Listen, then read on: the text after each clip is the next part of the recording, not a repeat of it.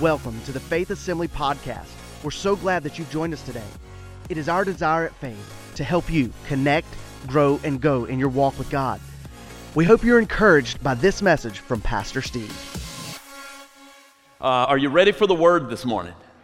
Amen. If you've got your Bible with you, I want to invite you to turn with me to Revelation chapter 21. You can hold a place there. We're going to be skipping around to some other places as we customarily do, but that's going to be our main text of focus here this morning.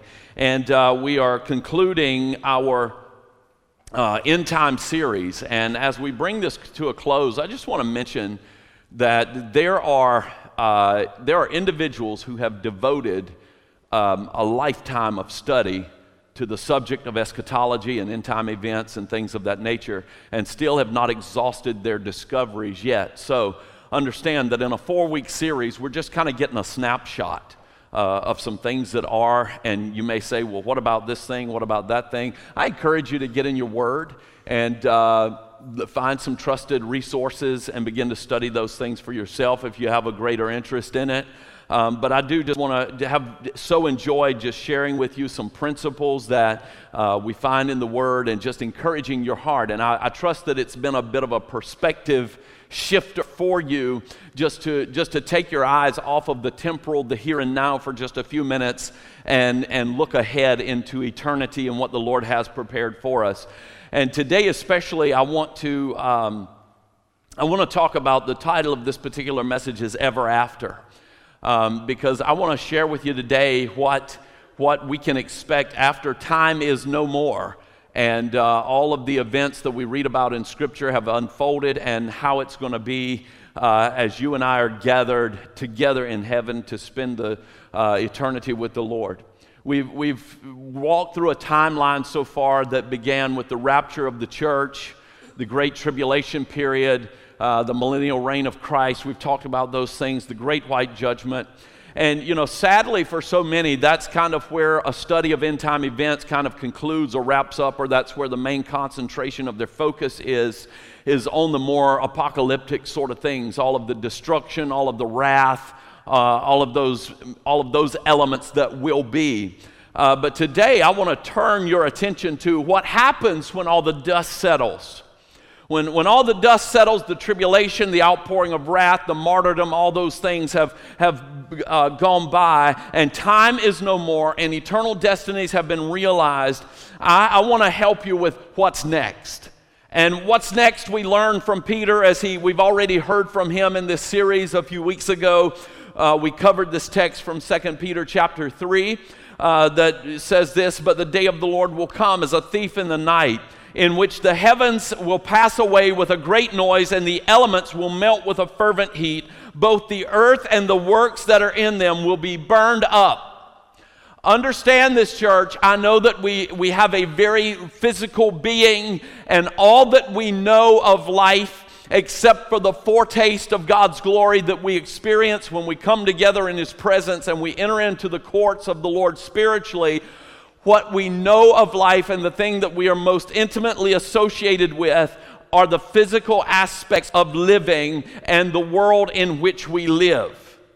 We are, we are a very tangible people. The things that we can see, taste, touch, feel, those are the things with which we're most acquainted. But can I tell you something that, as sure as you have confidence in the ground that you're standing on today, you should have greater confidence in the heaven that awaits because there is coming a day when the ground that you're standing on is not going to be the ground that you're standing on. It's going to flee from the presence of the Almighty and will be no more but heaven will be sure, and heaven is eternal. Peter continues and says, Therefore, since all these things will be dissolved, what manner of person ought you to be in holy conduct and godliness, looking for and hastening to the coming of the day of God, because of which the heavens will be dissolved, being on fire, and the elements will melt with a fervent heat? Nevertheless, we, according to his promise, Let me tell you something about my God. My God is in the redeeming business. And you say, Yes, Pastor, thank you, Lord. I, I, know that my soul has been redeemed. I have been ransomed from hell. But we, I don't know if you've noticed this or not. Right now, we are living in a dispensation where we are realizing the redemption of our soul. We are no longer captive uh, to, to sin. We are no longer bound by sin. We're no longer slaves of sin, but we are freed in Christ Jesus we have talked about the redemption of our bodies, our created beings, as the trumpet of the Lord sounds, the dead and Christ rise, reunited, body and soul, to spend eternity in a glorified fashion with the Lord. Those who are alive and remain will be changed in a moment in the twinkling of an eye. What's going to happen? What's going to happen is we're going to shed these bodies that are subject to the curse of, the, of sin, and we're going to receive glorified bodies. That is the redemptive part of God redeeming His creation in us. But can I tell you that even there, He's not finished yet? Because when God created the heavens and the earth, He stepped back from it and looked at His creation and said, It is good. It is good. It is very good. And I think today, as God looks down on this creation and he sees it moaning and waiting the day of redemption, maybe right now he's not thinking that it's so good. But he has set a plan in place that one day, even this old world that you and I live in, that seems so broken down and seems so bad and so hard, one day it all of God's creation is going to be in a redeemed state. And Peter says, We, according to the promise, look for a new heaven and a new earth in which righteousness dwells. We, we read these words from John, Revelation 21, beginning in verse 1. And John says, Now I saw a new heaven and a new earth. For the first heaven and the first earth had passed away, also there was no more sea. Then I, John, saw the holy city, New Jerusalem, coming down out of heaven from God, prepared as a bride adorned for her husband. And I heard a loud voice in heaven saying, Behold, the tabernacle of God is with men, and he will dwell with them, and they shall be his people. God himself will be with them and be their God. And God will wipe away every tear from their eye, and there shall be no more death no more sorrow, nor crying. There shall be no more pain, because the former things have passed away. If any man's in Christ, he's a new creation. Old things have passed away, all things become new. Can I tell you that by the time God's finished, that is going to be the testament of every part of creation that the old things have passed away. Those things that were broken and cursed by sin, they, those have all passed away. And behold, all things are made new, and it's restored to that wonderful state that it was when God created it and spoke, and it came into being. And He stepped back from it and looked at it and said, It is good. There's going to be no more weeds in your flower bed. Hey. No more ache in your hip. No more clover in your Bermuda. It's just wonderful, wonderful, wonderful. But most of all, it will be where He is. Come on, somebody. Now, now let me let me just I want to take you back just a few years. I want to, I want to take you back maybe three, four decades or so. See, in, in, a, in a Pentecostal church just a few years ago, when we read Revelation 21 and we get down about verse 4,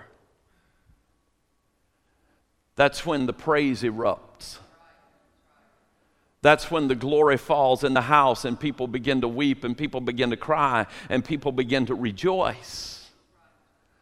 But you know, it, it, seems a little hard nowadays to get folks excited much anymore. But, but, but there was a time when, when if you wanted to get believers really excited about something, you'd start talking about heaven. And, and you'd start changing a perspective from the things of this earth to the things that were to be. And you'd begin to talk about the glad reunion when we were when all the saints of God are gathered home. And and we would begin to play and we would begin to sing. When we all get to heaven what a day of rejoicing it's going to be. When we all see Jesus we'll sing and shout the victory and man, we would have church right there. And many in this generation, though, live with such a sense of overwhelm that there's often little receptivity to a conversation about heaven outside the death of a loved one. Almost anymore, the only time anybody wants to hear about heaven is when they've lost a loved one. Why? Because the encouragement matches the trauma. It's, it's what I need in that moment. It's, it's how I see heaven as relevant to my distress.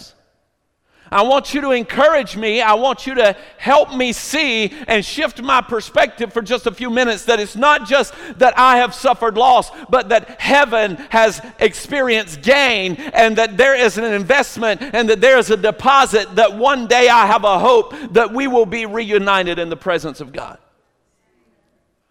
Otherwise, I'm so cumbered with this life and I'm so worried about tomorrow and the day after and all of the anxious thoughts that are bombarding me right now that I really can't make the match of how heaven is relevant for me right now. Pastor, I want you to coach me. Pastor, I want you to encourage me. Pastor, I want you to help me understand. I know about heaven and I'll get there someday, but I want you to help me live this life right now.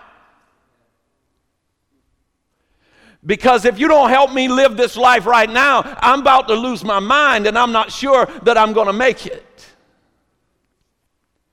So today what I want to do is I want to I want to I want to tie all this thing together and let me tell you why it's so important that we understand this because the thought of going to heaven was not has not been introduced to us so that we can just sit around with no earthly purpose waiting for the day that we go home. We're given a perspective of heaven so that we can not that we can be so heavenly minded that we're no earthly good, but we're given a glimpse of heaven so that you and I can rejoice in knowing that this world is not our home that we are just passing through. And come what may, though earth hinders and hell rages, all will work for good for me because it's not in this life alone that I have my greatest hope, but my greatest hope is in a trumpet sound. My greatest hope is in a resurrection. My greatest hope is in a city that has a maker who's uh, has foundations, whose builder and maker is God.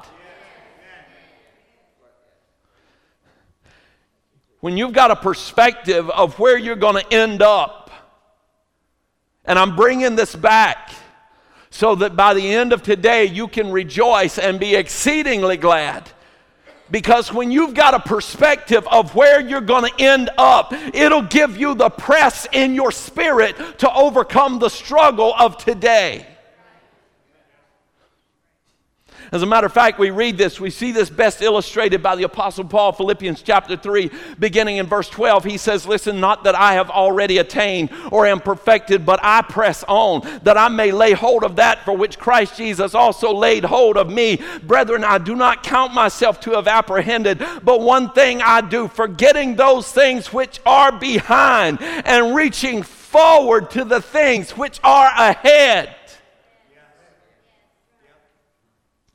Baby, I know that this world hurts. I know that there's sorrow. I know that there's struggle. But I implore you today forget about those things that are behind you and press on to the things that are before you.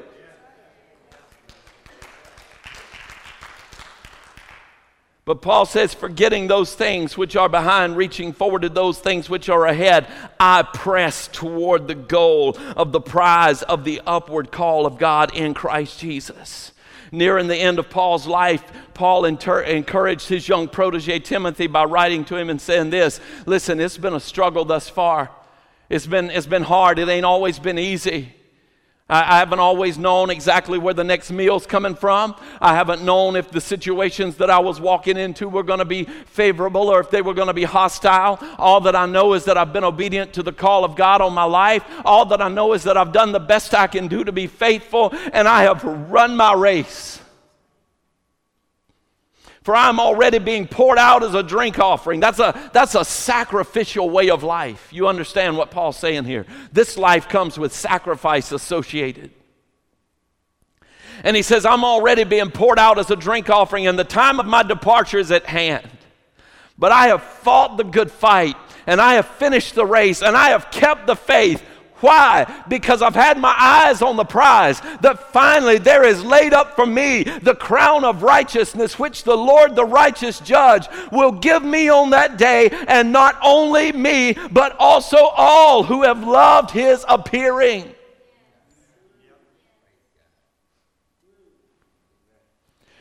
Listen, you can endure most anything if you have the assurance that better things are ahead. You, you can endure most anything if you have the assurance that better things are ahead. Listen, how many of you have ever worked with a coach or a trainer and you've maybe been at a gym or you've been in an athletic setting and you're trying to get the reps in? All right? What, what, when, you, when you start nearing the end of that exercise or you start getting to the, getting to the backside of that thing, what does, what does the coach, what does the, what does the trainer say? What's that? One more.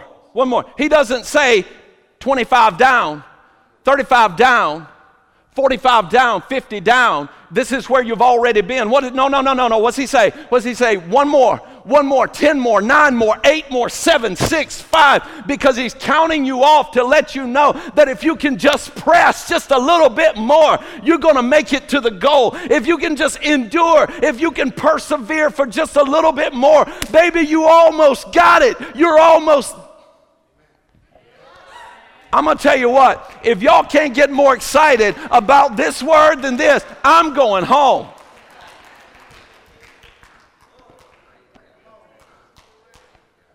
I'm not even kidding. Jesus Christ.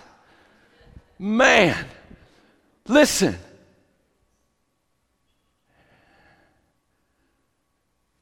I know it's been a strain.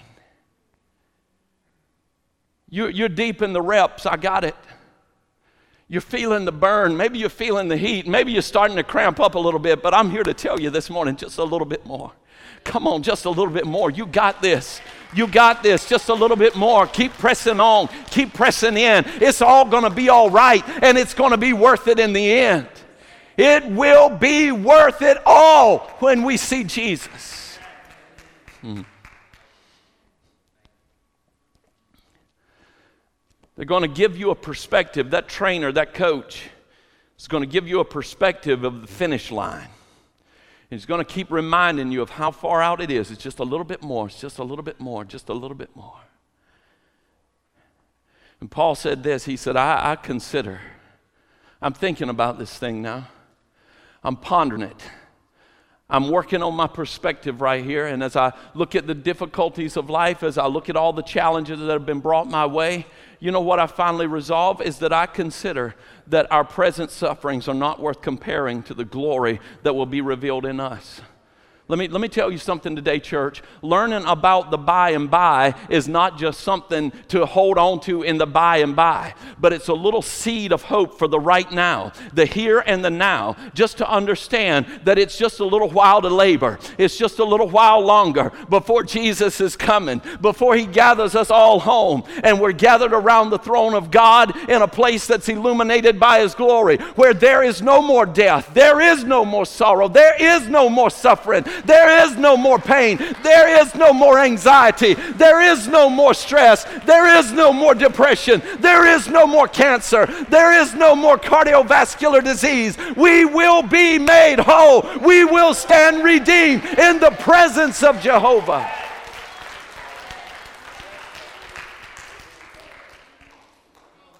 You know, I was driving down Fire Tower Road Thursday afternoon and I had a rare occurrence. I looked over in the field. It had just rained a heavy shower of rain, and I, it, it, had, it had finished, and the sun had come back out. And I looked over across the field where I was passing by. It was one of these open lots here, and I saw what appeared to be the end of a rainbow. Very seldom do I ever perceive that I can see like where it touches the ground. I mean, it's always so far. But th- this time I'm, I'm driving by and I'm like, man, that it's right there. And you know what they say? Fable says that at the end of the rainbow, there's a fortune. Matter of fact, it was so vivid, it was so clear, it was so crisp that I, I almost turned my truck in just to ride back there and see. You know, just, just kind of kick the weeds a little bit and just. But you know what I realized? I realized I just kept on trucking because I realized that a rainbow is a matter of perspective. It depends on from what angle you're viewing it, what it looks like, and where it appears to be. And from where I was, it appeared to be in the middle of that field, but I realized that once I got in the middle of that field, it would appear to be somewhere else. Hence, the good fortune that awaits at the end of the rainbow would always be elusive.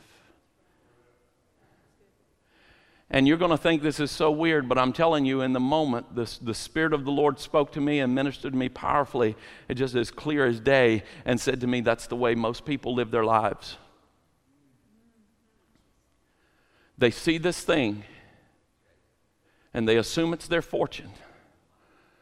And when they get there, what they thought was there never is there, it's moved to someplace else. And they never can attain and they never can get enough, and they never can have enough friendship, they never can have enough recognition, they never can have enough to satisfy because they're looking for satisfaction in the wrong place. And I'm telling you that until you begin looking for satisfaction in the right places, life will always be like chasing a rainbow and you'll never find the pot of gold.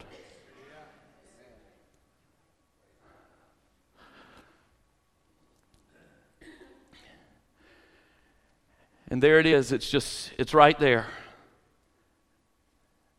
And I, I believe that there are so many that set their eyes on something that they think is going to satisfy, and once they arrive, arrive at the sought after status, attain the position, acquire the things, they realize that the things of this world don't satisfy. There's only emptiness where once hope abounds. And Paul gives this instruction to the church, and he says this basically, look, don't, don't chase after moving targets. I'm not saying that it's not good to have goals in this life, you should. Because goals are the stair steps to God's fulfillment of God's purpose in your life. Some, some people just wait for the fruition of a purpose just to fall in their laps. No, you get up and you take one step of faith after the other until one day you realize that God's purpose is being fulfilled. But, but people will, will chase after these, these moving targets over and over and over and end up in defeat and disappointment and distress. But Paul says, listen, don't, don't do that. Yes, you need goals in this life. You need, to, you need to aspire to things because I don't believe any of us were put here just to sit around and waste away until Jesus comes. But Paul says in that, set your affections on things above, not on the things of this earth. And I'm telling you today, church, that if your hope is in anything less than in eternity with Jesus, you're chasing rainbows. If your satisfaction, if your happiness is found in, in and you think it's going to be found in anything other than resting each moment in the crucified and knowing that whatever comes in this life eternity is sure with Jesus. What you're going to find is you're going to get to that spot of ground and you're going to say, This is where I saw it so vividly. This is where I saw it so clear. But now it appears over there. Man, if I can get that thing, oh, then, then I'll know. Then I'll have it. Then I will have attained. But Paul says, don't, don't set your sights, your affections on things here on this earth. Set them on things above. Why? Because it's sure, it's secure in Christ Jesus, and it's eternal, and it's not moving. Keep a perspective. Keep a perspective on heaven. Keep a perspective on eternity spent in the presence of Jesus. I want to invite you to stand all over this place. And I just I want to challenge you with this final thought today, and that's this that I mentioned earlier that people love to hear about heaven at the passing of a loved one, and what what everybody wants all of us to say about their loved one is, well, they're in a better place. And, and I've just got to be raw and I've got to be honest with you, and I'm not trying to be insensitive and I'm not trying to be hard hearted. But that is not always the case. Because, inasmuch as the suffering of this present moment doesn't compare to the glory that'll be revealed in us in heaven, for those who leave this world apart from Jesus Christ, whatever suffering they've endured along the way is nothing in comparison to the multiplied intensity that they're going to face if they slip out of this life without knowing Jesus. That's as plain as I know how to put it. And John says, as he sees that holy city, New Jerusalem, coming down from God out of heaven, that, that glorious heavenly city that he goes on to explain the streets of gold, the walls of jasper, the gates of pearl, all of it just amazing. The, the foundations of precious stone, it's, it's all incredible. But he says this Then he who sat on the throne said, Behold, I make all things new. And he said to me, Write, for these words are true and faithful. And he said to me, It is done. I'm the Alpha and the Omega, the beginning and the end, and I will give of the foundation, I will give of the fountain of the water of life freely to him who thirsts. But he who overcomes shall inherit all things, and I will be his God, and he will be my son. But listen to me. In this generation that wants you to understand that everything goes, that all roads lead to heaven, and everything's okay, that you can thumb your nose at the righteousness of God and keep on going, and somehow or another God owes you entry into His holy city. I want you to understand these words today. John says, John quoting the resurrected Jesus here, I should say, says in verse 8, But the cowardly, the unbelieving, the abominable, the murderers, the sexually immoral, the sorcerers, the idolaters, and all liars shall have their part in the lake of fire which burns with fire and brimstone, which is the second death. But there shall by no means enter it anything that defiles or causes abomination or a lie, but only those who are written in the Lamb's book of life.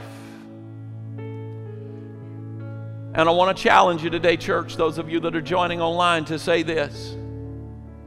Jesus says there is only one way to the Father, and that's through Him. There's no other way. Allah can't provide it for you. Confucius can't help you figure it out. Buddha can't help you. Krishna can't help you. None of those things can help you today. It's only in Christ Jesus. In the book of Acts, the apostles wrote and said, There is a one name given among men whereby we must be saved. No other name. It's the name of Jesus. No more solid direction in this life than knowing that your sins are forgiven and knowing that you'll spend an eternity in heaven. But it's not on our righteousness but it's on the righteousness of Christ imputed to us. As we bow our hearts and we say, Father, forgive me. I am unclean, and I dwell in the midst of an unclean people. I confess to you, Lord, that I'm a sinner. I'm broken, I'm undone. I need your healing in my life. I need your mercy and your grace to cover me in this moment. I need your blood applied. I stand now in the truth of your word that says that if I confess my sins, that you're faithful and you're just to forgive me of my sins and to cleanse me from all unrighteousness, to make me ready, to make me fit to stand before a holy God, shrouded in the righteousness that you provide.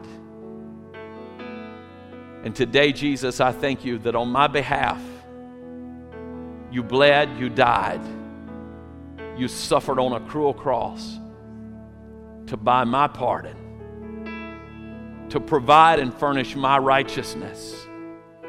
And I receive it freely in my life right now in Jesus' name.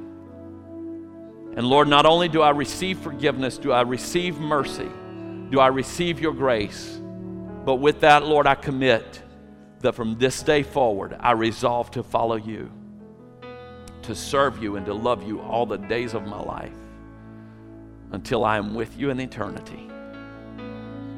I pray your strength, your blessing, your anointing over my life to be able to honor you every day that I live. In Jesus' name, amen. We hope you enjoyed this inspirational message today. If you would like more information about Faith Assembly, please visit us on the web at faith-assembly.org. Thanks again for joining us, and we hope you have a blessed day.